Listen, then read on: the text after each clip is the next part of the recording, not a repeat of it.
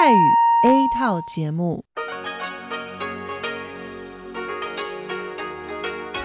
ที่นี่สถานีวิทยุเรดิโอไต้หวันอินเตอร์เนชันแนล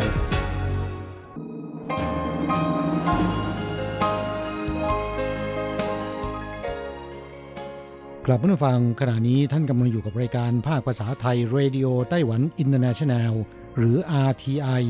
ออกกระจายเสียงจากกรุงไทเปไต้หวันสาธารณรัฐจีน เป็นประจำทุกวันนะครับ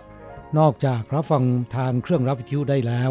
ยังสามารถรับฟังรายการผ่านระบบออนไลน์ได้ที่ thai.rti.org.tw หรือที่ RTI Fanpage นะครับ ขอเชิญติดตามรับฟังรายการของเราได้ ตั้งแต่บัดนี้เป็นต้นไป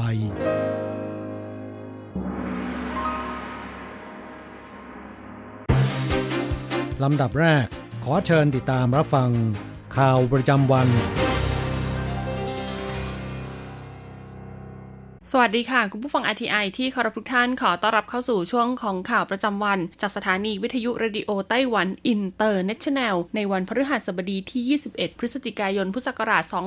2562 นะคะ ข่าวไต้หวันมีดิฉันมณพรชัยวุฒิเป็นผู้รายงานค่ะ มีรายละเอียดของข่าวที่น่าสนใจดังนี้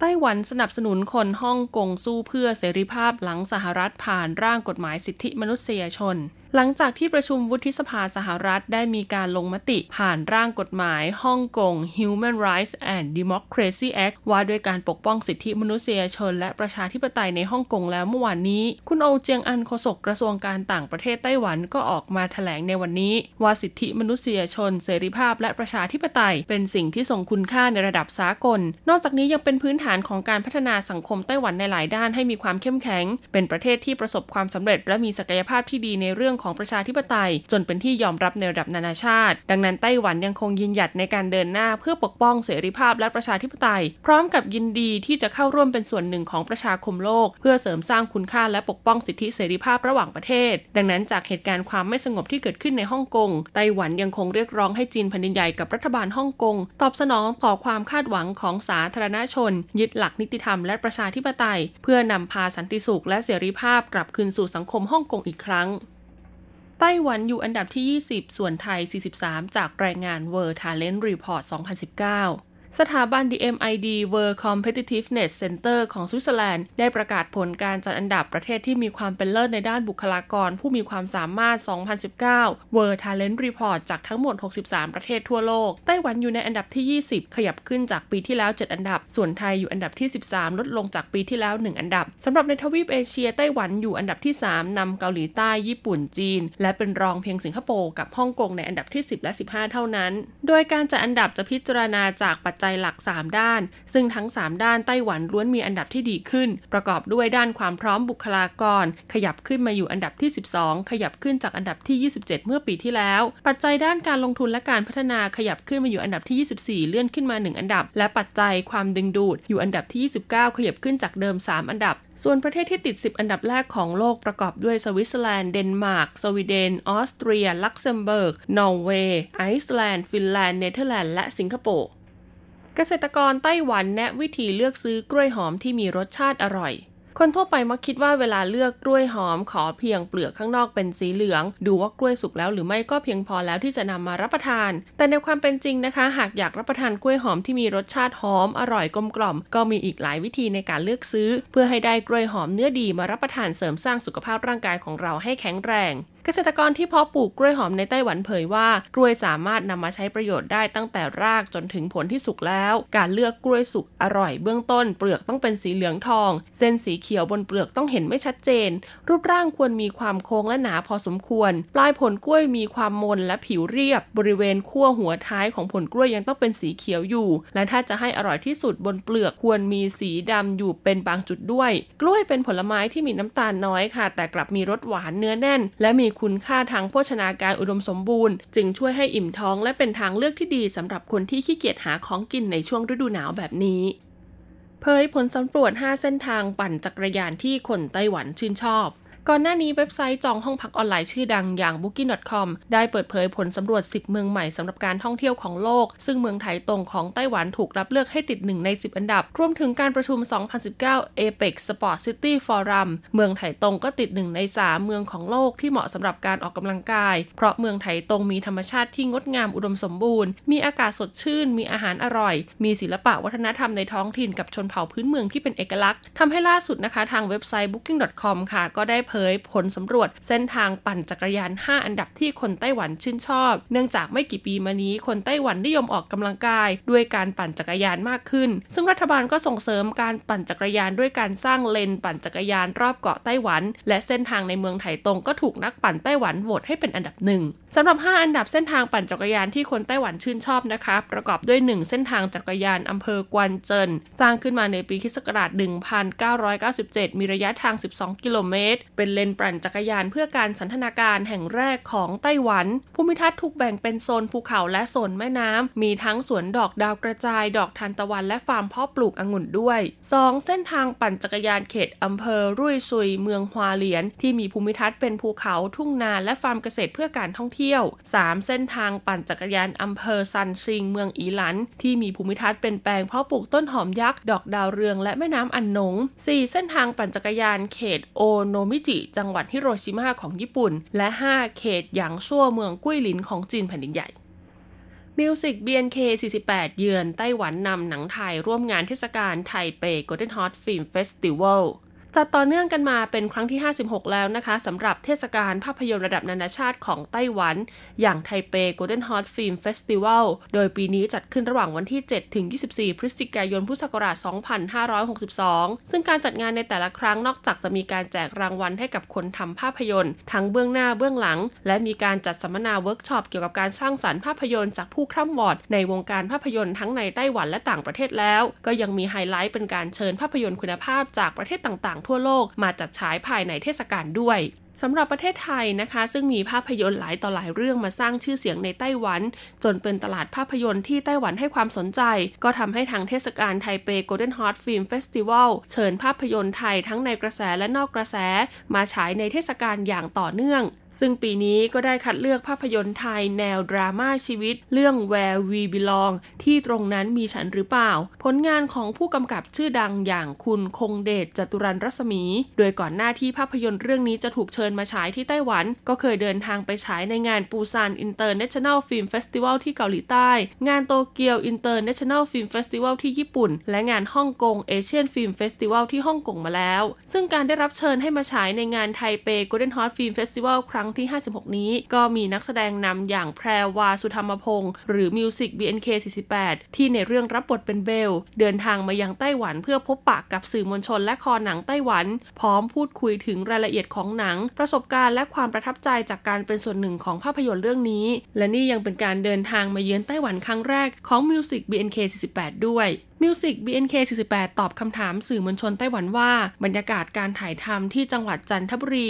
เป็นสิ่งที่รู้สึกประทับใจ เพราะเหมือนได้ย้อนกลับไปในช่วงวัยเด็กอีกครั้ง สิ่งที่ยากในการถ่ายทำคือต้องทำความเข้าใจกับตัวละครที่เราสวมบทบาท แม้ว่าตัวละครที่ชื่อเบล จะมีอะไรหลาย ๆ อย่างที่คล้ายกับตัวจริงของเธอ แต่ในชีวิตจริงการแสดงออกทางอารมณ์ความรู้สึก มันเป็นไปเองตามธรรมชาติ ซึ่งก็แตกต่างกับการแสดง เพราะเราต้องคิดและตีความว่าในแต่ละฉากเราต้องสื่อสารสิ่งเหล่านั้นออกมาอย่างไร ทั้งนี้ในฐานะตัวแทนของภาพยนตร์ Where We Belong ก็รู้สึกดีใจที่ภาพยนตร์เรื่องนี้ถูกนำออกมาฉายในต่างประเทศ เพราะในหนังมีการสอดแทรกวิถีชีวิตความเป็นอยู่ของสังคมไทยให้ได้รับชม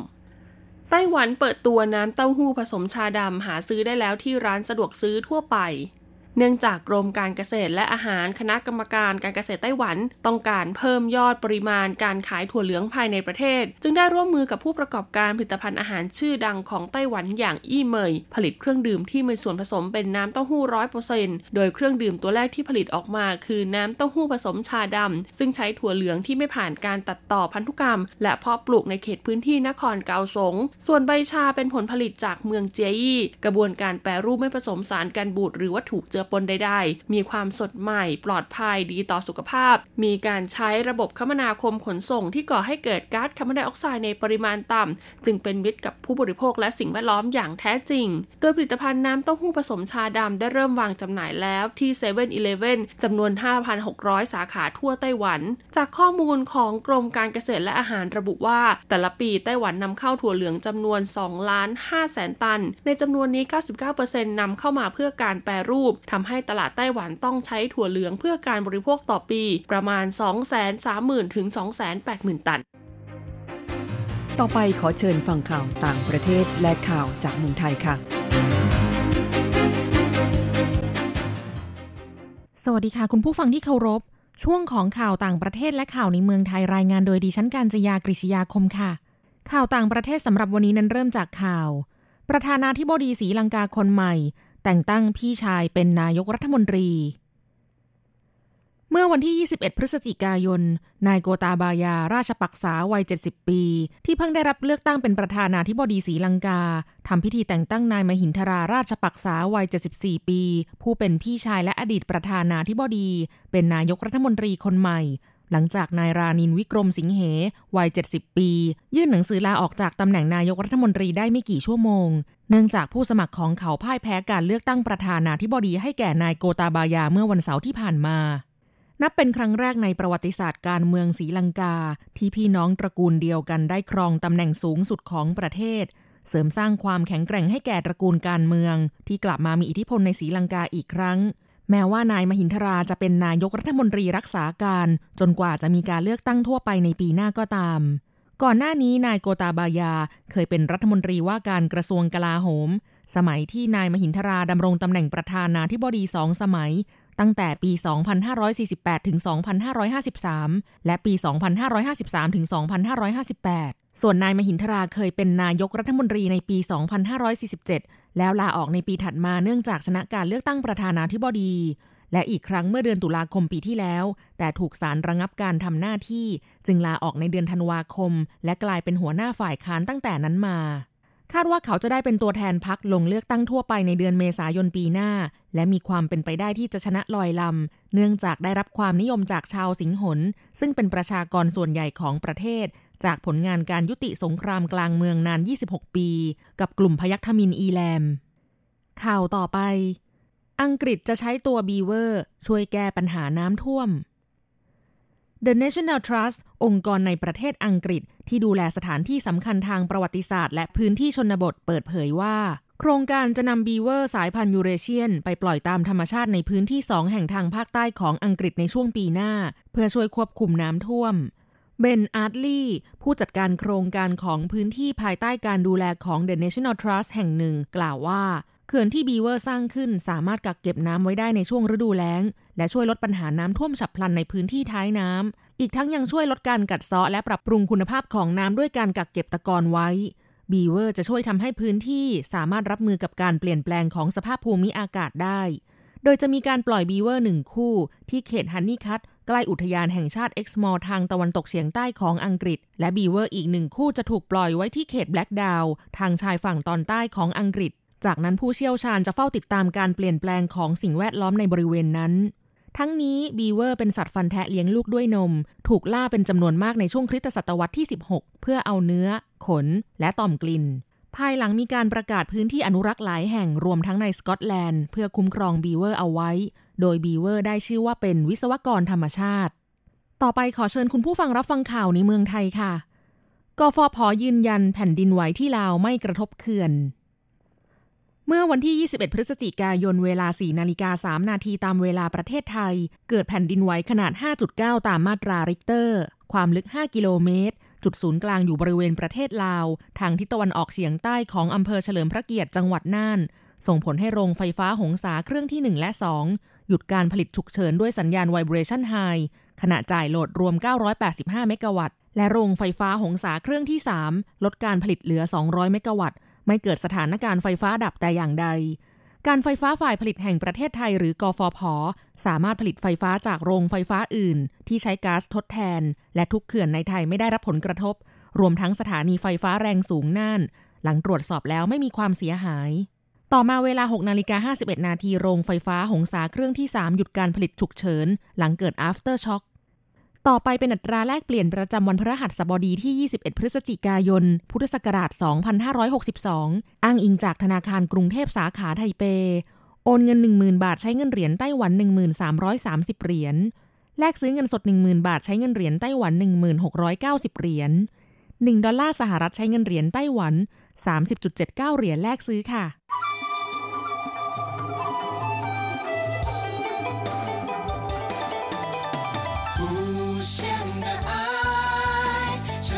世界传开永恒的关怀来自台湾之音 RTI ครับคุณครับขณะนี้คุณกำลังติดตามรับฟังรายการภาคภาษาไทยจากสถานีวิทยุ RTI ซึ่งส่งกระจายเสียงจากกรุงไทเป ไต้หวันสาธารณรัฐจีนอยู่นะครับและต่อไปนั้นขอเชิญคุณผู้ฟัง ติดตามรับฟังชีพประจรเศรษฐกิจ จากการจัดเสนอของกฤษณัยสายประพาส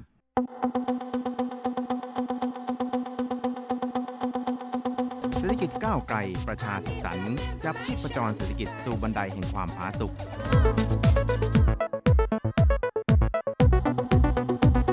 ร่วมจับชีพประจรเศรษฐกิจกับกฤษณัยสายประพาส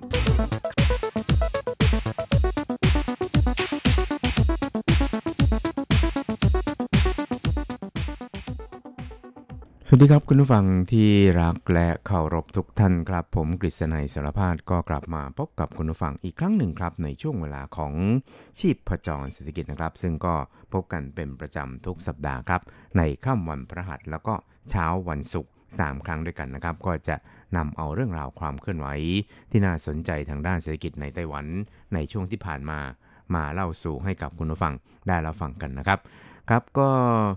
ในช่วงสัปดาห์ที่ผ่านมานี่นะครับ ก็ปรากฏว่า คณะของสมาคมการค้าไทยกับไต้หวัน หรือเรียกกันว่าไทยไต้หวัน Business Association มีชื่อย่อว่า TTBA นะครับ ก็ได้นำผู้ประกอบการไต้หวันในประเทศไทยเนี่ยนะครับจำนวนถึง 23 รายครับ มาเยี่ยมชมแล้วก็มาสำรวจสภาวะการลงทุนในไต้หวันนะครับ ว่าจะ กลับมาลงทุนในไต้หวันในด้านใดบ้างนะครับ แล้วก็ใน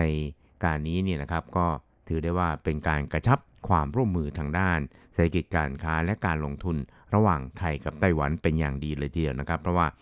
นักลงทุนไต้หวันในประเทศไทยนั้น ก็มีจำนวนนับแสนนะครับ แล้วก็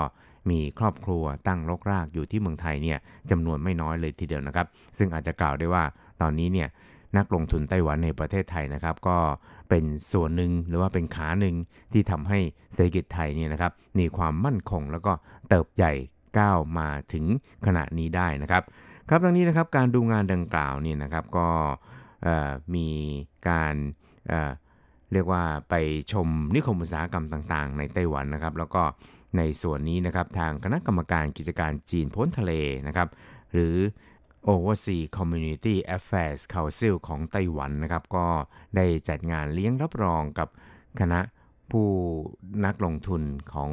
ไต้หวันในประเทศไทยนะครับ ซึ่งก็ได้ขอบคุณบรรดาผู้ประกอบการของสมาคม TTBA แห่งประเทศไทยนี่นะครับ ที่สนับสนุนรัฐบาลสาธารณจีนมาโดยตลอด โดยการ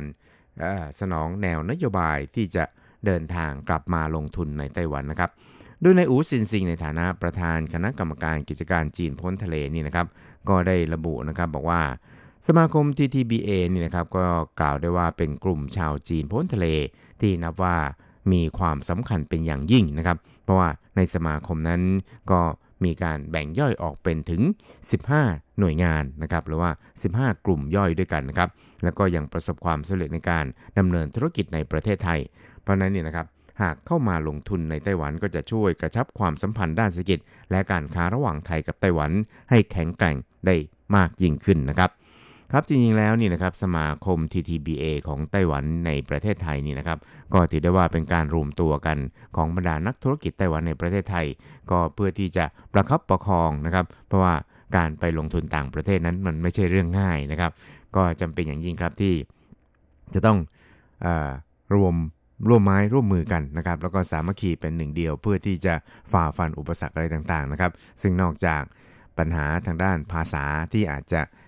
เป็นอุปสรรคแล้วนี่นะครับ ก็อาจจะยังมีปัญหาในเรื่องของทางด้านตัวบทกฎหมายที่อาจจะยังมีความไม่ค่อยเข้าใจกันเท่าไหร่นักกันนะครับ เพราะฉะนั้นเนี่ยการรวมตัวกันของกลุ่มนักธุรกิจไต้หวันในประเทศไทยนั้น ก็ถือได้ว่าเป็นการช่วยเหลือซึ่งกันและกันของบรรดานักธุรกิจไต้หวันที่ต้องการไปลงทุนในประเทศไทยครับ คุณกัวซิลหมินนะครับในฐานะประธานสมาคมการค้าไทยไต้หวันก็บอกครับบอกว่า ทุกคราวที่กลับมาเยือนไต้หวันนี่นะครับ ก็มีความประสงค์ที่จะหาช่องทางในการประกอบธุรกิจนะครับ แล้วก็แลกเปลี่ยนใหม่ๆ ไม่ใช่เพียงแค่เดินทางมาชมงาน เพียงธรรมดาธรรมดาเท่านั้นนะครับ และคราวนี้เนี่ยก็ได้มีการหารือแล้วก็เจรจากันระหว่างผู้ประกอบการของไทย กับผู้ประกอบการแบรนด์ชานม พร้อมดื่มสำเร็จรูปที่เรียกกันว่าซานเตียนอีเคอร์ของไต้หวันด้วยนะครับ ซึ่งก็เรียกได้ว่าชานมในอของไต้หวันนี่นะครับ ก็ได้รับความนิยมจากคนไทยเนี่ยไม่น้อยเลยทีเดียวนะครับ เพราะฉะนั้นการเดินทางกลับมา เยือนไต้หวันในคราวนี้ของคณะนักธุรกิจไต้หวันนี่นะครับ ก็น่าที่จะสามารถกระชับความสัมพันธ์ แล้วก็การติดต่อแลกเปลี่ยนทางด้าน เศรษฐกิจ แล้วก็การค้าระหว่างไทยกับไต้หวันเนี่ยได้ดียิ่งขึ้นครับ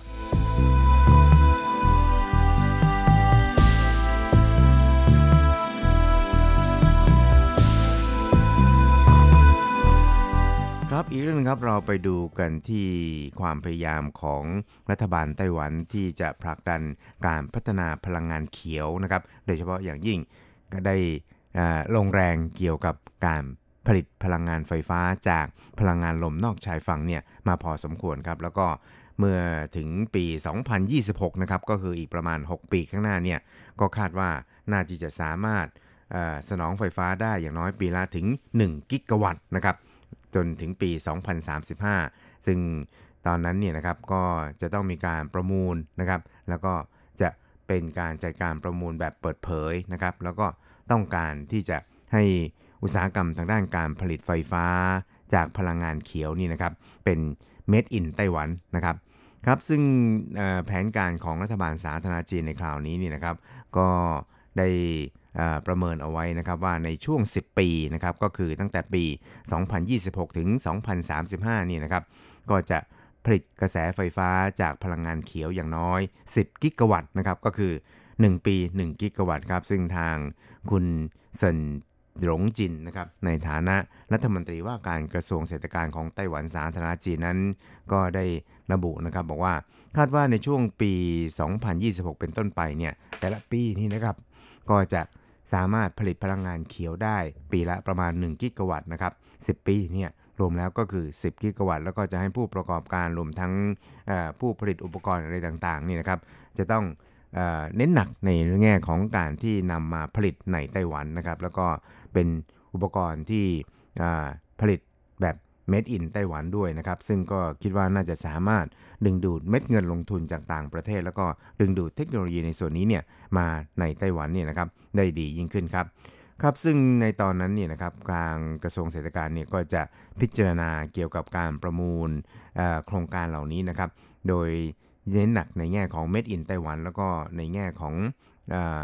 การประมูลแบบเปิดเผยนะครับ ซึ่งก็จะ เป็นการประเมินแล้วก็ประมูลที่มีการแข่งขันกันอย่างเสรีนะครับ แล้วก็เปิดเผยด้วยครับ ก็จะเน้นหนักในแง่ของการให้อุปกรณ์แล้วก็การผู้ให้ผู้ประกอบการที่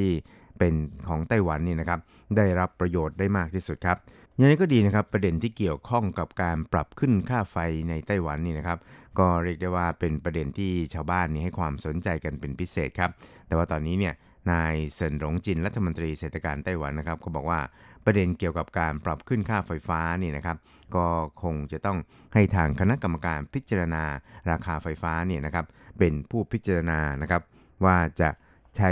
วิธีการหรือว่าใช้สูตรอะไรมาคำนวณค่าไฟฟ้าที่ยุติธรรม แล้วก็เป็นธรรมสำหรับผู้บริโภคครับ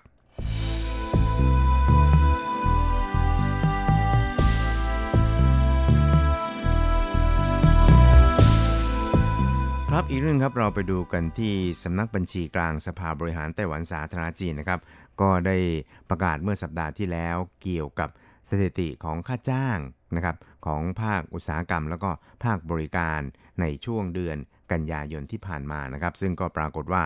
ค่าจ้างประจำเนี่ยนะครับปรับตัวเพิ่มขึ้นเฉลี่ยเป็น 41,845 เหรียญไต้หวัน หรือคิดเป็นปรับเพิ่มขึ้นประมาณ 1.72%ต่อปีครับ ก็เรียกได้ว่าเป็นการปรับเพิ่มขึ้นที่ต่ำกว่าร้อยละสองเนี่ยเป็นครั้งแรกในรอบ 3 เดือนนะครับ แล้วก็ในส่วนของการปรับเพิ่มขึ้นเพียงแค่ 1.72%นี่นะครับ ก็ถือได้ว่าเป็นตัวเลขที่ต่ำที่สุดในรอบ 28 เดือนครับ เพราะนั้นเนี่ยมันจะมีความหมายว่าตอนนี้บรรยากาศทางเศรษฐกิจของไต้หวันนั้น เริ่มอ่อนล้าลงแล้วหรือยังนี่นะครับ ซึ่งทางสำนักบัญชีกลางไต้หวันนั้นก็บอกว่า เสียมคัญนี่นะครับในช่วงเดือนกันยายนที่ผ่านมานั้น ภาคการเงินแล้วก็ภาคการประกันภัยในไต้หวันเนี่ยมีการจ่ายเงินรางวัลเนี่ยลดน้อยลงนะครับโดยเหตุนี้เนี่ยจึงทำให้ค่าจ้างเฉลี่ยเนี่ยนะครับมีส่วนที่ปรับตัวเพิ่มขึ้นไม่มากนักนะครับ ครับคุณพานหนิงสิงนะครับในฐานะรองอธิบดีฝ่ายสำรวจสถานการณ์แห่งชาติของสำนักบัญชีกลางสภาบริหารไต้หวันสาธารณจีนนะครับ ก็ได้ชี้แจงเกี่ยวกับกรณีดังกล่าวนะครับ โดยระบุครับบอกว่า它的增幅跟去年同月比起来都还有在百分之二以上。但是这个月突然掉到百分之二以下，我觉得可能还是要观察一下未来ครับเขาก็ชี้แจงนะครับบอกว่าในช่วงตั้งแต่เดือนมีนาคมที่ผ่านมานี่นะครับความจริงแล้วเอ่อก็มีการ ปรับตัวเพิ่มขึ้นเนี่ยอย่างน้อยร้อยละสองขึ้นไปนี่นะครับเมื่อเทียบกับเดือนเดียวกันของปีที่แล้ว แต่ว่าพอมาปีนี้เนี่ยนะครับกลับปรับตัวลดลงต่ำกว่าร้อยละสองเนี่ยเราก็คงจะต้องติดตามแล้วก็สังเกตการกันต่อไปนะครับ ว่าสถานการณ์ดังกล่าวเนี่ยจะเป็นไปอย่างต่อเนื่องหรือไม่อย่างไรนะครับ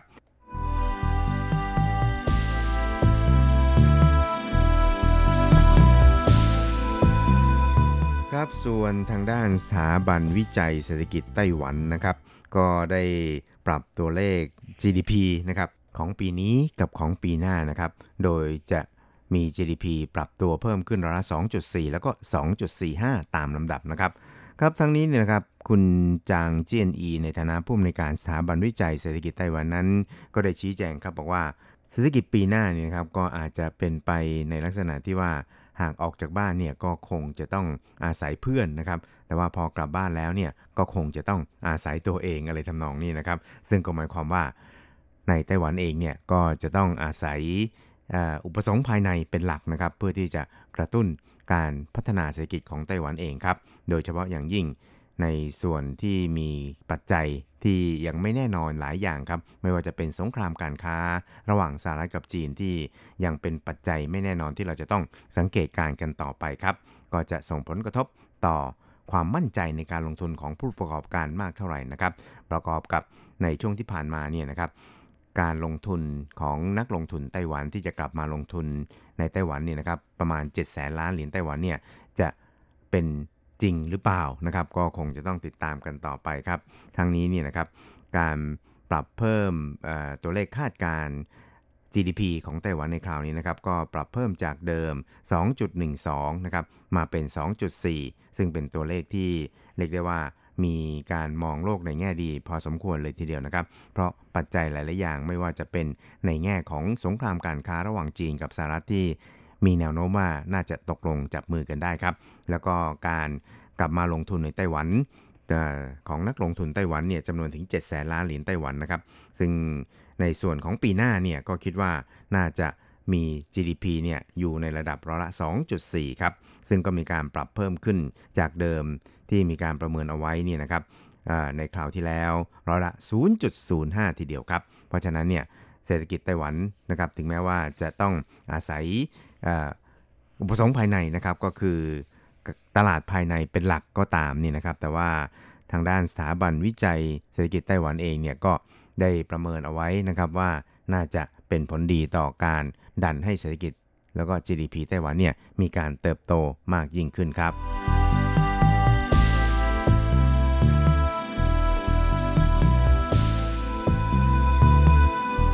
ครับคุณครับเวลาของชีพจรเศรษฐกิจในวันนี้ก็หมดลงแต่เพียงเท่านี้นะครับ เราจะกลับมาพบกันใหม่ในสัปดาห์หน้า สวัสดีครับ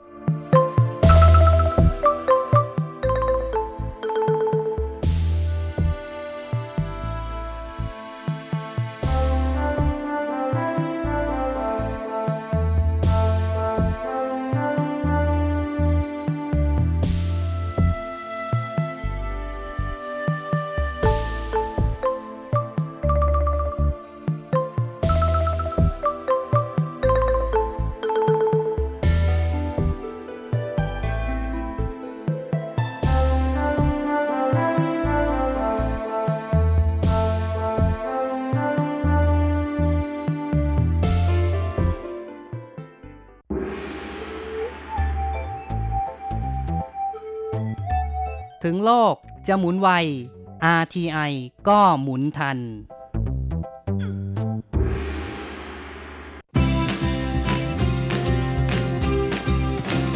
ข่าวเด็ดกีฬามัน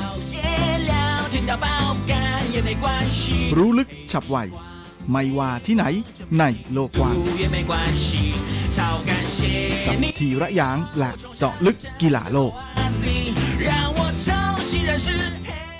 สวัสดีครับคุณฟังทุกท่านผมธีระยาง พร้อมด้วยเจาะลึกกีฬาโลกประจำสัปดาห์นี้ก็กลับมาพบกับคุณฟังอีกแล้ว เช่นเคยเป็นประจำพร้อมข่าวกีฬาเด็ด ๆ มันๆ จากทั่วโลก และสำหรับช่วงแรกของรายการวันนี้เราก็มาดูกันที่การแข่งขันแบดมินตัน ในศึก Yonex Sunrise ฮ่องกง Open 2019 ซึ่งเป็นทัวร์นาเมนต์ในระดับ HSBC BWF World Tour 500 ชิงเงินรางวัลรวม 400,000เหรียญสหรัฐหรือประมาณ 12.08 ล้านบาท ที่แข่งขันกันที่ฮ่องกงของประเทศจีน โดยในทัวร์นาเมนต์นี้ ไต้จืออิงหญิงเดี่ยว มือหนึ่งของไต้หวันนั้นก็ไม่ได้ไปร่วมลงแข่งด้วยนะเพราะว่าเธอเออได้รับบาดเจ็บจากทัวร์นาเมนต์ก่อนหน้าที่ฝูโจวนะจนทำให้ต้อง ยอมแพ้ในการแข่งขันรอบรองนะเพราะฉะนั้นในทัวร์นาเมนต์นี้เธอขอพักนะฮะเพื่อที่จะเตรียมสภาพร่างกาย ให้พร้อมสำหรับการลงแข่งขันในรายการไฟนอลนะที่จะถือเป็นรายการสุดท้ายของปีต่อไปและโฟกัสของวงการแบดมินตันไต้หวันในทัวร์นาเมนต์ที่ฮ่องกงก็เลยไปอยู่ที่ 2 หนุ่มนะฮะนั่นก็คือหวังจือเวยกับโจเทียนเฉิง โดยช่วงหลังมานี้ดวงในการจับฉลากของหวังจือเวยนั้น ก็ดูจะไม่ค่อยจะราบรื่นสักเท่าไหร่นะในทัวร์นาเมนต์ก่อนหน้าที่ฝูโจเขาก็ต้องจับฉลากมาเจอกับโจเทียนเฉิงนะเพื่อนร่วมชาติที่เป็นถึงมือสองของโลกคนปัจจุบัน ก็เลยต้องจบเส้นทางการแข่งขันเพียงแค่รอบแรกเท่านั้นนะฮะมาในทัวร์นาเมนต์นี้ก็ปรากฏว่ารอบแรกนั้นดีหน่อยนะฮะเจ้าหนุ่มที่เป็นมืออันดับ 26 ของโลกคนปัจจุบันนั้น ก็สามารถเอาชนะซาเมียเวอร์มาจากอินเดียนะที่เป็นมืออันดับ 16 ของโลกไปได้ในรอบแรก 2 ต่อ 1 เกมโดยใช้เวลาแข่งขัน 54 นาทีนะแต่ว่า ในรอบ 2 ก็ปรากฏว่าเจอกระดูกอีกแล้วนะครับ เพราะว่าคู่แข่งของเขา ก็คือมือ 4 ของโลกคนปัจจุบันจากจีนแผ่นดินใหญ่นะนั่นก็คือหนุ่มเฉินหลงอย่างไรก็ดีหวังจือเวยก็พยายามสู้อย่างเต็มที่เลยนะในเกมแรก แม้ว่าเขาจะต้องเป็นฝ่ายตามนะจนไล่ตามมาอยู่ที่ 6 ต่อ 7 หลังจากนั้นเขาก็สามารถทำได้ 4 แต้มรวดนะจนกลายเป็น ฝ่ายที่ออกนำบ้างนะฮะและหลังจากนั้นก็ยังเล่นกันได้คู่คีแล้วก็สูสีกันทั้งสองฝ่ายนะฮะฉันหลงสามารถไล่ตามมาตีเสมอได้ถึง 3 รอบ ก่อนที่จะมีโอกาสได้พลิกนำที่ 17 ต่อ 16 แต่ว่าหวังสวยทำสองคะแนนแล้วก็พลิกกลับมานำเป็นฝ่ายนำแทนนะฮะที่ 18 ต่อ 17 สกอร์เสมอกัน 18 ต่อ 18 หลังจากนั้นหวังสวยก็ ทำ3แต้มรวดนะจนได้โอกาสเก็บเกมแรกไปด้วยก่อน โดยสกอร์ 21 ต่อ 18 ในเกมที่ 2 ก็ยังคงสู้กันอย่างคู่ขี้แล้วก็สูสีมากๆนะช่วงก่อนจะพักเบรกที่ 11 แต้มนั้น ทั้ง 2 ฝ่ายไล่ตีเสมอกันถึง 7 ครั้งเลยทีเดียว ก่อนที่หวังสวยจะทำได้ 11 ต่อ 10ฮะแล้วก็เข้าสู่ช่วงพัก แต่หลังจากนั้นกลายเป็นหนังคนละม้วนเลยทีเดียว เพราะว่าเจ้าหนุ่มจากไต้หวันก็เริ่มตีเสียเองมากขึ้นเยอะเลยทีเดียวจนทำให้เฉินหลงทำไป 8 แต้มรวดนะก่อนที่สุดท้ายเกมที่ 2 จะกลายเป็นเฉินหลงที่เก็บแต้มได้สำเร็จ แล้วก็ปิดเกมไปที่ 21 ต่อ 12 เสมอกัน 1 ต่อ 1 และหลังจากนั้นก็กลายเป็นว่าทุกอย่างกลับมาอยู่ในการคุมเกมของเฉินหลงทั้งหมดเลยทีเดียวนะเพราะว่าในเกมที่ 3 นั้นแม้ว่าหวังจือไว้ยังสามารถไล่ทำคะแนนติดอย่างไม่ลดละในช่วงแรกเริ่มต้นเกมนะแต่พอหลังจากเปลี่ยนพักครึ่งแล้วเนี่ยก็ปรากฏว่าเป็นฝ้าของฉลงที่ทำแต้มรวดแบบเข้าเบรกยาวๆเลยสุดท้าย ก็เลยปิดเกมที่ 3 ไปได้แบบไม่ยากเย็นนักด้วยสกอร์ 21 ต่อ 14 เป็นนั้นว่าฉันหลงเอาชนะหวังซือเวยไป 2 ต่อ 1 เกม ส่วนอีกหนึ่งหนุ่มของไต้หวันที่เป็นโฟกัสของอการแข่งขันที่ฮ่องกงนั้นก็คือหนุ่มโจเทียนเฉิง ซึ่งก็ถือได้ว่ามาเป็นความหวังของนักกีฬาแบดมินตันไต้หวันในทัวร์นาเมนต์นี้เลยทีเดียวนะฮะเพราะเจ้าตัวนั้นก็ ทำผลงานได้ค่อนข้างดีนะทัวร์นาเมนต์ที่ฝูโจเขาก็สามารถเข้าถึงรอบชิงชนะเลิศ แม้ว่าในรอบชิงนั้นจะต้องพ่ายแพ้ต่อมือหนึ่งของโลกคนปัจจุบันจากญี่ปุ่นนะฮะอย่างเคนโตะโมโมตะ แต่ก็ถือเป็นผลงานที่อยู่ในระดับน่าพอใจทีเดียวนะฮะคว้ารองแชมป์2ปีรวดเลยที่ฝูโจและสำหรับทัวร์นาเมนต์ที่ฮ่องกงรายการนี้โจเทียนเฉิงนั้นก็ทำผลงานได้ ค่อนข้างจะโอเคนะครับ ในรอบแรกนั้นเขาเจอกับหนุ่มญี่ปุ่นนะฮะที่เป็นมืออันดับ 15 ของโลก คนปัจจุบันตามมาด้วยรอบที่ 2 ก็เจอมือ 25 ของโลกชาวอินเดีย แล้วก็เหนื่อยพอสมควรทีเดียวกว่าจะเอาชนะได้ 2 ต่อ 1 เกมนะทะลุเข้าสู่รอบ 8 คนสุดท้าย โดยคู่แข่งของโจเทียนเฉิงในรอบ 8 คนสุดท้ายนั้นเป็นหนุ่มอินโดนีเซียนะฮะที่มีชื่อว่าแอนโทนีซินิสุกากินติ้งนะฮะ ก็ปัจจุบันนั้นเป็นมืออันดับ 8 ของโลกแล้วทั้งคู่เคยเจอกันมาแล้ว 9 ครั้งด้วยกันนะฮะเป็นฝ่ายของกินติ้งที่ทำผลงานได้ดีกว่านะเพราะว่าเป็นฝ่ายที่เอาชนะโจเทียนเฉิงได้ถึง 5 ครั้งนะแล้วก็แพ้ไปเพียงแค่ 4 โดยในจำนวนนี้เนี่ยก็รวมถึงในทัวร์นาเมนต์ที่สิงคโปร์โอเพนเมื่อช่วงต้นปีที่ผ่านมานะที่ กินติ้งนั้น ได้เขี่ยโจเทียนเฉิงตกรอบรองชนะเลิศสำหรับการเจอกันในทัวร์นาเมนต์นี้ก็เป็นฝ่ายของหนุ่มอินโดที่เริ่มต้นเกมได้ดีกว่านะนำห่างถึง 3 ต่อ 0 ตั้งแต่เกมแรก แต่ว่าหลังจากนั้นโจเทนเฉิงก็ทำ8แต้มรวดนะจนทิ้งระยะจากคู่แข่งไปและทำสกอร์นำห่างเล่นแบบสบายๆ ไปตลอดจนปิดเกมแรกไปได้ก่อน โดยสกอร์ 21 ต่อ 8 มาในเกมที่ 2 โจเดนเฉิงนั้นก็พยายามที่จะทำคะแนนนำห่างนะละในช่วงแรกก็เล่นได้อย่างสบายๆ แต่ว่าช่วงตอนกลางจนถึงตอนท้ายเกมนั้น กลับเป็นฝ่ายของกินติ้งที่เล่นได้อย่างเหนียวแน่นมากขึ้นนะฮะในขณะที่โจเทียนเฉิงเองก็ตีเสียบ่อยมากขึ้นด้วยเหมือนกันสุดท้าย โดนคู่แข่งแซงกลับมานะฮะพลิกมาเก็บเกมที่ 2 ไปด้วยสกอร์ 19 ต่อ 21 ต้องตัดสินกันในเกมที่ 3 ซึ่งกินติ้งนั้น ก็รักษาจังหวะเกมเอาไว้ได้ดีทีเดียวนะฮะสามารถคุมเกมเอาไว้ได้เกือบหมดเลยทีเดียว แค่เพียงช่วงเริ่มต้น ก็มีโอกาสได้จังหวะออกนำโดยโจเดนเฉิงตอนที่ไล่ตามคู่แข่งอยู่ 10 ต่อ 16 นั้น ก็ได้ขอพักเบรกนะเพื่อจะเรียกแพทย์สนามมาดูอาการบาดเจ็บ แต่ก็สามารถลงแข่งต่อได้นะฮะ และสุดท้ายก็เป็นฝ้าของกินติ้งที่เก็บเกมที่ 3 ไปได้ด้วยสกอร์ 21 ต่อ 13 ก็เป็นนั้นว่าโจเดนเฉิงแพ้ไป 1 ต่อ 2 เกมนะโดยใช้เวลาในการการรวมทั้งสิ้น 70 นาที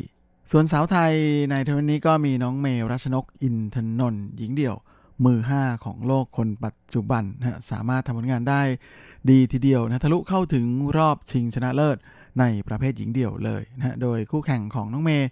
ในนัดชิงนั้นก็เป็นมืออันดับ 3 ของรายการ แล้วก็มืออันดับ 3 ของโลกชาวจีนนะนั่นก็คือเฉินหยี่เฟย โดยคู่นี้เคยเจอกันแล้วทั้งหมด 12 ครั้ง เฉินหยี่เฟยเป็นฝ่ายที่ทำผลงานได้ดีกว่า โดยเก็บชัยชนะได้ถึง 10 ครั้งนะและครั้งล่าสุดที่เจอกันก็คือ ในศึกชนะโอเพน209 รอบ 8 คนสุดท้ายที่ฟูโจนะฮะเมื่อสัปดาห์ที่ผ่านมา ซึ่งเป็นฝ้าของเชยเฟยที่เอาชนะไปได้ 2 ต่อ 0 เกมและสำหรับในทัวร์นาเมนต์นี้เฉินอวี่เฟยเป็นฝ่ายที่เริ่มต้นเกมได้ดีกว่านะขึ้นนำถึง 4 ต่อ 1 แล้วก็เล่นดีอย่างต่อเนื่องนะก่อนที่รัชนกจะเริ่มต้นตั้งเกมได้ แล้วก็ไล่ตามมาเป็น 5 ต่อ 9 ก่อนที่จะเข้าสู่ช่วงพักครึ่งเบรกที่ 11 แต้มนะฮะเฉินอวี่เฟยนำอยู่ 11 ต่อ 6 ช่วงครึ่งเกมหลังก็เป็นฝ่ายของเฉินอวี่เฟยที่ยังคงเล่นได้ดีกว่านะขึ้นนำถึง 13 ต่อ 7 ก่อนที่รัชนกจะกลับมาไล่ทำคะแนนได้ดีขึ้นนะจนตามมาที่ 13 ต่อ 16แต่ว่าเป็นฝ้าของเชยเฟยที่ปิดเกมแรกไปได้ก่อนนะที่ 21 ต่อ 18 ขึ้นนำ1ต่อ 0 เกมที่2รัชนกก็เริ่มต้นได้ดีกว่านะเป็นฝ่ายที่ออกนำตั้งแต่ช่วงแรกนะ5ต่อ1และเธอก็เล่นเกมบุกมากขึ้น จนทำคะแนนได้เรื่อยๆ จนปิดครึ่งเกมแรกได้นะฮะที่ 11 ต่อ 7 เข้าสู่ช่วงครึ่งเกมหลังรัชนกทำคะแนนนำห่างเลยนะฮะจนสกอร์ค่อนข้างจะขาดที่ 17 ต่อ9และสามารถปิดเกมนี้ไปได้ด้วยสกอร์ 21 ต่อ 13 เสมอกัน 1 ต่อ 1 เกม ในเกมตัดสินรัชนกก็ยังเป็นฝ่ายที่เล่นได้ดีกว่านะขึ้นนำในช่วงเริ่มต้นเกม 5 ต่อ 2 แต่ว่าเชนิไฟเร่งทำคะแนนรวดจนกลับมาขึ้นนำ9ต่อ 6 ก่อนที่จะปิดครึ่งเกมได้ที่ 11 ต่อ 6 เข้าสู่ครึ่งเกมหลังนั้น เป็นฝากเชนิไฟที่คุมจังหวะเกมทั้งหมดเอาไว้ได้เลยทีเดียวนะขึ้นนำห่างที่ 13 ต่อ 7 แล้วก็ 19 ต่อ 13 ก่อนจะปิดเกมได้สำเร็จที่ 21 ต่อ 13 โดยใช้เวลาในการแข่งขันรวมทั้งสิ้น 65 นาทีนะโดยทัวร์นาเมนต์นี้เชฟเฟยก็คว้าแชมป์ไป พร้อมกับรับเงินรางวัลไป 30,000 เหรียญสหรัฐ หรือประมาณ 900,000 บาท ในขณะที่รัชนกที่เป็นรองแชมป์ก็ได้เงินรางวัลไป 15,200 เหรียญสหรัฐ หรือประมาณ 456,000 บาท และชัยชนะของชายเฟยนั้นก็เป็นชัยชนะ 4 ครั้งรวดเลยนะฮะใน 4 ครั้งล่าสุดที่เจอกันในปีนี้ของชายเฟยกับน้องเมย์โดยแชมป์รายการนี้ก็เป็นแชมป์รายการที่ 6 ของปีนี้แล้วนะก็เลยทำให้คะแนนสะสมของเธอในการจัดอันดับโลกนั้นค่อนข้างจะทำคะแนนได้เยอะทีเดียวนะแล้วก็ไล่ตามติดไตจืออิงไม่ห่างเลย เพราะว่าในการจัดอันดับในช่วงสัปดาห์นี้ อันดับโลกของไชเฟยนะฮะจะแซงสาวญี่ปุ่น โนซมิโอกุฮาระ ขึ้นมาอยู่ในอันดับ 2 ของโลกนะฮะตามไต้จีอิงอยู่นิดเดียวเท่านั้น ซึ่งเป็นอะไรที่น่าจะลุ้นกันสนุกทีเดียวนะฮะเดี๋ยวช่วงสัปดาห์นี้จะมีการแข่งขันทัวร์เมนที่เกาหลีนะฮะโคเรียเพนก็เชื่อว่าน่าจะมีโอกาสได้นำเอาผลงานของนักกีฬาจากทั้งไทยและไต้หวันนะมาบอกเล่ากับเพื่อนฝั่งอีกเช่นเคย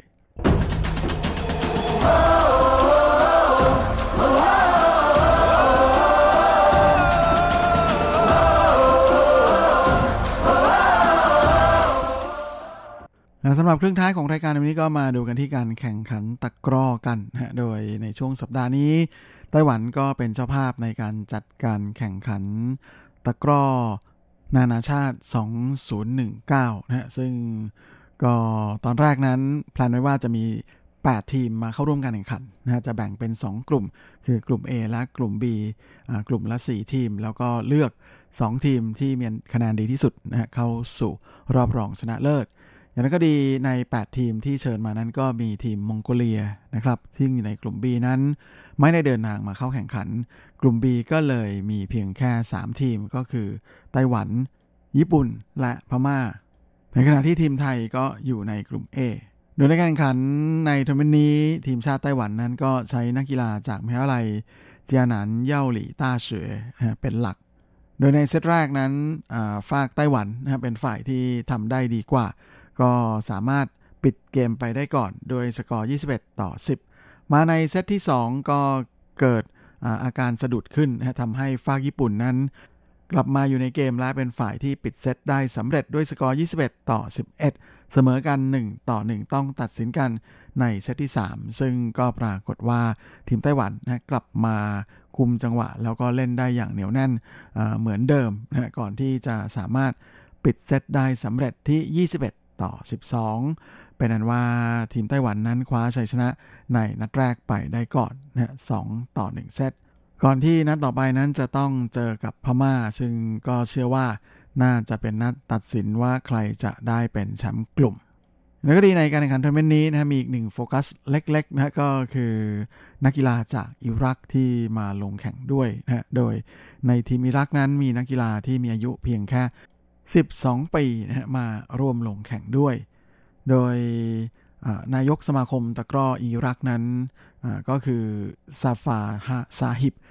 เนเยฟนะก็ให้สัมภาษณ์บอกว่าหลังจากที่ตนได้ทราบว่าไต้หวันจะมีการจัดการแข่งขันตะก้อนานาชาตินะก็ตัดสินใจเดินทางส่งทีมมาเข้าร่วมแข่งขันทันที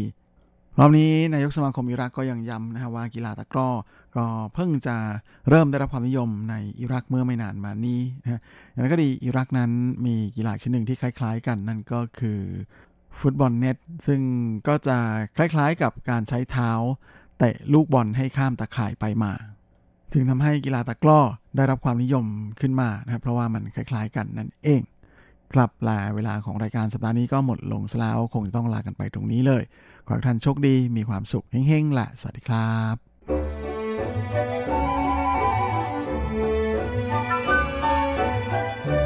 ไม่ว่าคุณจะชอบทาน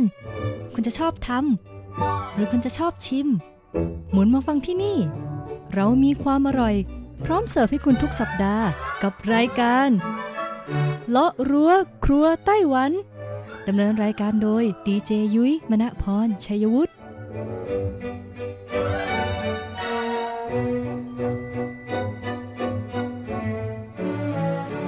วัสดีค่ะ คุณผู้ฟัง RTI ที่เคารพทุกท่านขอต้อนรับเข้าสู่รายการเลาะรั้วครัวไต้หวันค่ะ รายการที่จะนำเสนอเรื่องราวของความอร่อยที่เกิดขึ้นในไต้หวันนะคะดำเนินรายการโดยดิฉันดีเจยุ้ยมณพรชัยวุฒิค่ะ สำหรับเรื่องราวของเราในสัปดาห์นี้ค่ะ อย่างที่ยุ้ยได้บอกไปตั้งแต่สัปดาห์ที่แล้วนะคะ ว่าเราจะนำเสนอซีรีส์ยาวเลยค่ะคุณผู้ฟัง เป็นซีรีส์ยาวที่เกี่ยวข้องกับอาหารสตรีทฟู้ดความอร่อยของตลาดกลางคืน จากทุกเมืองในไต้หวัน ซึ่งสัปดาห์ที่แล้วนะคะ ยุ้ยได้พูดถึงเมืองหลวงอย่างกรุงไทเปไปแล้วนะ ดังนั้นสัปดาห์นี้ค่ะ เราก็จะมาพูดถึงเมืองรองที่อยู่ใกล้ๆ กับกรุงไทเปกันต่อเลยนะคะ นั่นก็คือที่นครนิวไทเปนั่นเองค่ะ ซึ่งต้องบอกเลยว่าจำนวนตลาดกลางคืนของนครนิวไทเปเนี่ยก็ไม่ได้น้อยเลยนะคุณผู้ฟัง เพราะว่านครนิวไทเปเนี่ยมีขนาดพื้นที่ที่ต้องเรียกได้ว่ากว้างใหญ่กว่าไทเปซะอีกอ่าดังนั้นตลาดกลางคืนก็จะต้องมีจำนวนมากเพื่อรองรับกับความต้องการของประชาชน ที่อยากจะไปลิ้มรสความอร่อยนะคะ หรือย่าอยากจะไปท่องเที่ยวนะคะ ในสถานที่ที่เรียกได้ว่าผ่อนคลายนะในช่วงยามเย็นนะคะ นั่นก็คือตลาดกลางคืนนั่นเอง เพราะว่าในตลาดกลางคืนนอกจากจะมีอาหารแล้วก็ยังมีของขายรวมถึงเกมการเล่นสนุกสนุกตต่างๆ ให้เราได้ประชันฝีมือกันอีกด้วยนะคะ เอาเป็นว่าหากใครที่มีโอกาสมาท่องเที่ยวที่ไต้หวัน ก็อย่าลืมเดินทางไปลองเที่ยวตลาดกลางคืนของไต้หวันดูบ้างนะคะ ยุ้ยเชื่อว่าจะเป็นอีกหนึ่งประสบการณ์ที่หลาย ๆ ท่านต้องรู้สึกประทับใจอย่างแน่นอน และที่สำคัญกว่า 80%ของตลาดกลางคืนค่ะ จะรวบรวมเมนูสตรีทฟู้ดขึ้นชื่อในแต่ละท้องที่ไว้อยู่แล้ว ดังนั้นหากใครที่ชื่นชอบอาหารในสไตล์สตรีทฟู้ดแล้วก็ไม่ต้องไปไหนไกลค่ะ ไปที่ตลาดกลางคืนที่เดียวอิ่มครบจบอย่างแแน่นอนเลย เรามาดูกันเลยดีกว่านะคะว่าตลาดกลางคืนที่นครนิวไทเปหรือว่าซินเป่ยซื่อของเราเนี่ยจะมีที่ไหนกันบ้าง แล้วก็มีเมนูแนะนำอะไรให้เราไปรับประทานกันบ้างค่ะช่วง เปิดตำรา ความอร่อย ยุ้ยจะขอเริ่มต้นตลาดกลางคืนในส่วนของนครนิวไทเป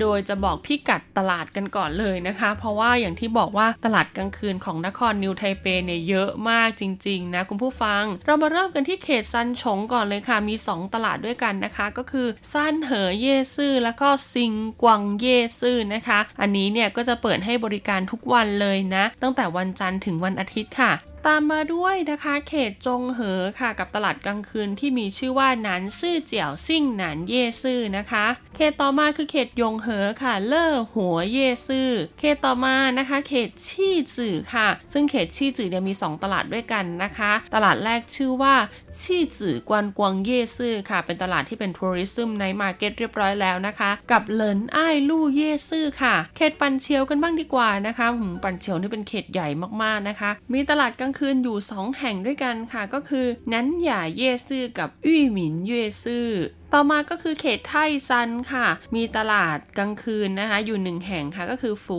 ต้าฮวาเหวียนเย่ซื่อตามมาด้วยเขตซินจวงค่ะ มีอยู่ที่ซินจวงเหล่าเจียเย่ซื่อนะคะ เขตรุ่ยฟังนะ ซึ่งรุ่ยฟังนี่ต้องบอกเลยว่า เป็นจุดที่เชื่อมต่อระหว่างจีหลงกับนิวไทเปค่ะ โดยตลาดของเขานะคะ ก็คือตลาดรุ่ยฟังเย่ซื่อหรือว่าเหมยซื้อเจียตามมาด้วยเขตสู้หลินค่ะ เขตนี้ก็มีคนไทยอยู่เยอะนะคะ มี 2 ตลาดด้วยกันค่ะ ก็คือสู้หลินเย่ซื่อกับซิ่งเหรินฮวาเหยียนเย่ซื่อนะคะ แล้วก็เขตสุดท้ายหลูโจวค่ะหลูโจวเมี่ยวโขเย่ซื่อ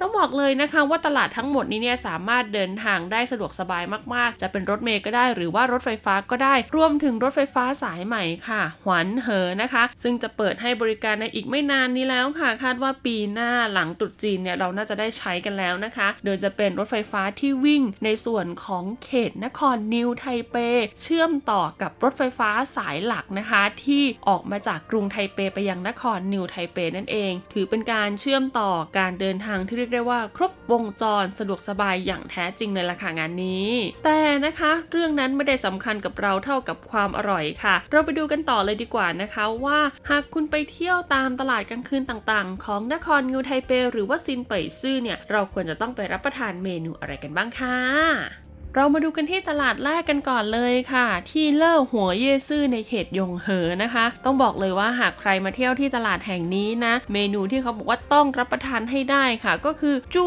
เสวยทังนะคะ หรือว่าซุปเลือดหมู หรือว่าต้มเลือดหมูในสไตล์ไต้หวันนั่นเอง ซึ่งจูเสวยทังของไต้หวันนะคะ เขาก็จะต้มแบบว่าทานเป็นซุปจืดก็ได้ แต่ถ้าคุณเผ็ดเนี่ยทานเผ็ดเขาก็จะใส่ในส่วนของพริกหม่าล่าลงไปนะคะ แล้วก็จะมีในส่วนของผักกาดดอง มีเลือดหมูแล้วก็มีต้นหอมค่ะเขาบอกว่าร้านนี้นะคะ เปิดมานานหลายสิบปีแล้วค่ะ นานพอๆกับอายุของตลาดเลยทีเดียว นอกเหนือจากเมนูนะคะ ต้มเลือดหมูแล้วหากคุณมาที่เล่อหัวเย่ซื่อเนี่ยอีกหนึ่งเมนูที่พลาดไม่ได้ก็คือ หอยทอดค่ะซินเซียนเอ๋ออาเจียนนะคะ เป็นหอยนางรมทอดที่เขาบอกว่าหอยนางรมเนี่ยตัวใหญ่แล้วก็สดมากๆ แต่หากเรานะคะไม่ได้ไปที่ตลาดเล่อหัว แต่เราอยู่เขตปันเฉียว แล้วคุณไปที่หนันหย่าเย่ซื่อค่ะเขาบอกว่าเมนูที่คุณต้องรับประทานเลยนะคะ มีอยู่ 3 เมนูด้วยกันค่ะ ถ้ามาที่ตลาดแห่งนี้อย่างแรกค่ะก็คือเย่าตุ้นไผ่กู่ทางอ่าหากใครจำได้เมนูนี้นะคะ หลายตลาดในกรุงไทเปเขาก็แนะนำเหมือนกันนะ นั่นก็คือเมนูซุปตุ๋นยาจีนนั่นเองค่ะ เป็นซุปซี่โครงหมูตุ๋นยาจีน เมนูต่อมาก็คือต้าปู่หมาเหยวจีค่ะ เป็นเมนูที่เรียกได้ว่าซุปไก่ใส่น้ำมันงานะคะ ต้องบอกเลยว่าไก่ของร้านเนี้ยเขาจะเน้นให้ต้มจนเปื่อยก่อน แล้วก็ก่อนรับประทานเนี่ยก็็คือจะตักน้ำซุปใสแล้วก็มาราดน้ำมันงาไปอีกทีนึง ดังนั้นเราจะได้กลิ่นหอมของน้ำมันงาแบบว่าหอมๆแน่น ๆ เลยทีเดียวนะคะ ยิ่งอากาศหนาวๆแบบนี้ด้วยนะ ถ้าเราได้ซุปไก่น้ำมันงามารับประทานเนี่ยก็คงจะสร้างความอบอุ่นให้กับร่างกายไม่น้อยเลยทีเดียวแล้วค่ะ ส่วนอีกหนึ่งเมนูค่ะก็คือตั้งกุยหยางโร่นะคะ ร้านนี้นี่ต้องบอกเลยว่านอกเหนือจากจะขายเนื้อแพะแล้วนะ ยังมีทั้งเป็นแพะอบแล้วก็แพะตุ๋นด้วยค่ะ ที่สำคัญมีการใส่ในส่วนของเครื่องเทศยาจีนลงไปแบบแน่นๆเลยทีเดียว ใครต้องการบำรุงกำลังในช่วงอากาศหนาวๆแบบนี้นะคะ แนะนำเลยว่าให้ไปที่ตลาดนั้นอย่าเย่ซื่อโอ้โหมีเมนูเพื่อสุขภาพในสไตล์แบบจีนโบราณมากมายให้คุณได้เลือกรับประทานกัน ถัดมาค่ะที่ตลาดนะคะซานเหอเย่ซื่อในเขตซันฉงกันบ้างดีกว่าค่ะ เขาบอกว่ามีอยู่ 2 เมนูด้วยกันนะคะ ที่อยากให้คุณเนี่ยไปรับประทานกันถ้าคุณไปที่ตลาดแห่งนี้ เมนูแรกค่ะก็คือเซียงหนงมู่กวาหนิวหน่ายนะคะแปลเป็นภาษาไทยก็คือนมสดปั่นใส่มะละกอนั่นเองค่ะ เพราะว่าร้านนี้เนี่ยเขาใช้มะละกอที่คัดมาพิเศษเลยทีเดียวนะคะ คิดดูว่าถ้าเกิดเราเอามะละกอสุกหั่นสดๆนะคะ ปั่นคู่กับนมสด เติมน้ำแข็งนิดหน่อยนะคะ ให้มันแบบเย็นๆขึ้นนิดนึงนะดื่มแล้วต้องบอกเลยว่าชื่นใจมากๆที่สำคัญนี่เป็นยาระบายได้อย่างดีเลยทีเดียวนะคะ ส่วนอีกหนึ่งเมนูค่ะนั่นก็คือเซียโร่เกิงค่ะ หรือว่าเป็นเนื้อกุ้งนะคะ ในสไตล์แบบว่ากระเพาะปลากุ้งคุณผู้ฟัง เกิงเนี่ยมันจะเป็นในส่วนของน้ำเหนียวๆคล้ายๆ กับน้ำราดหน้า หรือว่าน้ำกระเพาะปลาบ้านเรานะคะ แต่พอเป็นเซียเหรินเกิงเนี่ยก็จะเป็นในส่วนของเขาเอากุ้งเนี่ยมาปั้นกับหมูค่ะทำให้เป็นเหมือนกุ้งเด้งอย่างเงี้ยแล้วก็เอาไปต้มในน้ำที่เป็นสไตล์แบบกระเพาะปลาอ่ายุ้ยก็ขอตั้งชื่อเมนูนี้ว่าเป็นซุปกระเพาะกุ้งนะคะ หรือว่าจะเป็นซุปกุ้งดึงกุ้งเด้งอะไรก็ได้นะคุณผู้ฟัง คือเอาง่ายๆว่ามันอร่อยอยากให้ได้ไปลองทานกันจริง ๆ ค่ะส่วนตลาดต่อมาในเขตสู้หลินนะคะผู้ฟังเขาก็แนะนำให้ไปชิมของอร่อยกันที่ซิ่งเหรินเย่ซื่อค่ะ ซึ่งต้องบอกเลยว่าตลาดแห่งนี้นะคะ ถือว่าเป็นอีกหนึ่งตลาดที่เปิดได้ไม่นานค่ะ แต่มีบูธร้านค้านะคะมากกว่า 700 บูธเมนูอร่อยๆ ของเขาที่แนะนำให้เราได้ไปรับประทานกันนะคะ ก็จะมีในส่วนของเมนูทอดค่ะ อย่างแรกเลยก็คือเซียงซูจีไผ่ค่ะ หรือว่าไก่ทอดนั่นเองนะคะพอเป็นจีไผ่ก็คือเป็นอกไก่แผ่นยักษ์ๆอ่าชุบแป้งทอดในสไตล์ของเขา ก็บอกว่าเขามีซอสสูตรพิเศษมาให้อ่าคือแบบไอ้ผงที่เขาโรยๆไก่อะเป็นสูตรพิเศษและไก่เขาเนี่ยก็หมักด้วยซอสสูตรพิเศษ ดังนั้นค่ะพอทอดเสร็จปุ๊บนะก็จะมีความกรอบนอกนุ่มใน แล้วก็พอเจอกับผงโรยสูตรพิเศษนะคะ ยุ้ยขอใช้คำว่าเป็นผงที่เวลาเรารับประทานแล้วเนี่ยไม่รู้เหมือนกันว่ามันทำให้อาหารไต้หวันหลายๆเมนูเนี่ยอร่อยขึ้นได้ยังไงเนาะแต่เขาบอกเลยว่าร้านเขาเนี่ยการันตีได้อย่างแน่นอน ต่อมาค่ะก็คือเป็นเมนูที่เกี่ยวข้องกับกุ้งค่ะ เรียกง่ายๆว่าเป็นในส่วนของกุ้งอบพริกไทยนั่นเองหูเจียวเซียค่ะ ต้องบอกเลยว่าร้านนี้เป็นร้านเก่าแก่มากๆ แล้วก็กุ้งของเขาเนี่ยสดๆ ใหม่ๆ ไปขนเอามาจากท่าเรือทุกวันเลยทีเดียว แล้วก็ตัวใหญ่เป้งมากๆ ใครที่ชอบรับประทานกุ้งก็สามารถไปทานได้ที่ร้านนี้ที่สำคัญนะคุณผู้ฟังเขาบอกว่าราคาเนี่ยเบาสบายในสไตล์ของตลาดกลางคืนจริง ๆ ค่ะ และอีกเมนูหนึ่งค่ะ ที่คุณจะสามารถรับประทานได้ที่ตลาดซิ่งเหรินเย่ซื่อเขตซูหลินนะคะ ก็คือเมนูไส้ทอดค่ะ โอ้ยเขาบอกว่าตลาดนี้นะไส้ทอดนะคะ เป็นไส้ที่เอาไปพะโล้ไปตุ๋นก่อน ดังนั้นเนี่ยก็จะมีความแบบนุ่มๆหนึบๆอยู่แล้วนะคะ แล้วก็พอเอามาทอดอีกเนี่ยก็จะกลายเป็นก็จะกลายเป็นกรอบนอกนุ่มในคุณผู้ฟัง แล้วก็มีความแบบจุยซี่จุยซี่ของน้ำที่เกิดจากการพะโล้ไส้มาอีก ต้องบอกเลยว่าต้องไปรับประทานให้ได้ เพราะว่าไม่ได้จะหาได้กินง่าย ๆ ทุกตลาดกลางคืนนะ ต่อมาค่ะก็คือที่ตลาดซิ่งหนันเย่ซื่อในเขตจงเหอนั่นเองนะคะ เป็นตลาดกลางคืนตลาดเดียวในเขตจงเหอเลยค่ะ และก็แน่นอนว่าความเก่าแก่ของตลาดแห่งนี้นะคะ ก็เลยทำให้มีเมนูอร่อยๆที่เขาแนะนำว่าคุณไปแล้วเนี่ยต้องไปรับประทานมากมายเลย อย่างแรกเลยค่ะก็คือร้านทั้งเหล่ายาหลู่เว่ยเออนั่นก็คือเขามีการนำเอาในส่วนของเป็ดค่ะ ไปพะโล้ก่อนแล้วก็เอามาทอด หรือว่าคุณจะทานเป็นรูปแบบของเป็ดพะโล้แห้งก็ได้นะ ต้องบอกเลยว่าร้านนี้ขึ้นชื่อมากๆค่ะ เพราะว่าเปิดมานานมากจริง ๆ 2 ก็คือโซ่ซือค่ะเสียงโซ่ซือหรือว่าเป็นซูชินั่นเองค่ะ เป็นร้านซูชิในสไตล์ไต้หวันนะคุณผู้ฟังนะ อย่าใช้คำว่าไต้หวันสิต้องใช้คำว่าเป็นซูชิที่คนทำเนี่ยเป็นคนไต้หวันและเคยไปอาศัยอยู่ญี่ปุ่นอ่าแล้วเขาก็นำเอาวัตถุดิบต่างๆ ในไต้หวันเนี่ยมาทำเป็นหน้าของซูชิเรียกว่าฟิวชั่นกัน คือหน้าในสไตล์ญี่ปุ่นก็มี แต่หน้าในสไตล์ที่คิดว่าคนไต้หวันจะชื่นชอบเนี่ยก็มีให้เราเลือกรับประทานกัน แล้วก็สำคัญเนี่ยจำหน่ายในราคาที่เรียกได้ว่าชิ้นละ 5 บาทเท่านั้นคือถูกมากๆนะคะ ต่อมาก็คือ豆花 หรือว่าเต้าหวยนั่นเองค่ะ เขาบอกว่าเต้าหวยร้านนี้ก็ขึ้นชื่อมากๆนะคะ ยิ่งทานคู่กับในส่วนของ花生 อ่าซึ่งเป็น original เลยนะก็คือ花生豆花เนี่ยเมล็ดของถั่วนะคะที่มีความแบบเคี้ยวกรึบๆอ่าเจอกับความนุ่มนิ่มเด้งดึงของเต้าหัว แล้วก็ราดด้วยน้ำแข็งที่มีการผสมน้ำเชื่อมลงไปเล็กน้อยนะคะทำให้เต้าหวยของร้านนี้เนี่ยเรียกว่าอร่อยกลมกล่อมมากๆเลยทีเดียว ส่วนเมนูสุดท้ายค่ะก็คือหวังเจียต้าฉางเมียนเซียนนะคะ หรือว่าเป็นเมียนเซียนใส่ไส้พะโล้นั่นเองค่ะ ก็หากใครเคยทานอาจงเมียนเซียนที่ซีเหมือนติงแล้วนะคะ คุณอาจจะไม่จำเป็นต้องหอบตัวเองมาทานเมียนเซียนที่ซีเหมือนติงทุกครั้งค่ะ ถ้าคุณอาศัยอยู่ที่เขต จงเหอของนครนิวไทเปก็ให้ไปลองชิมหวังเจียต้าฉางเมียนเซียนดูนะคะเขาบอกว่า 麵線 ร้านนี้เนี่ยเส้นเนี่ยจะมีความพิเศษมากๆ แล้วไส้นี่ก็คือว่าพะโล้ได้รสชาติที่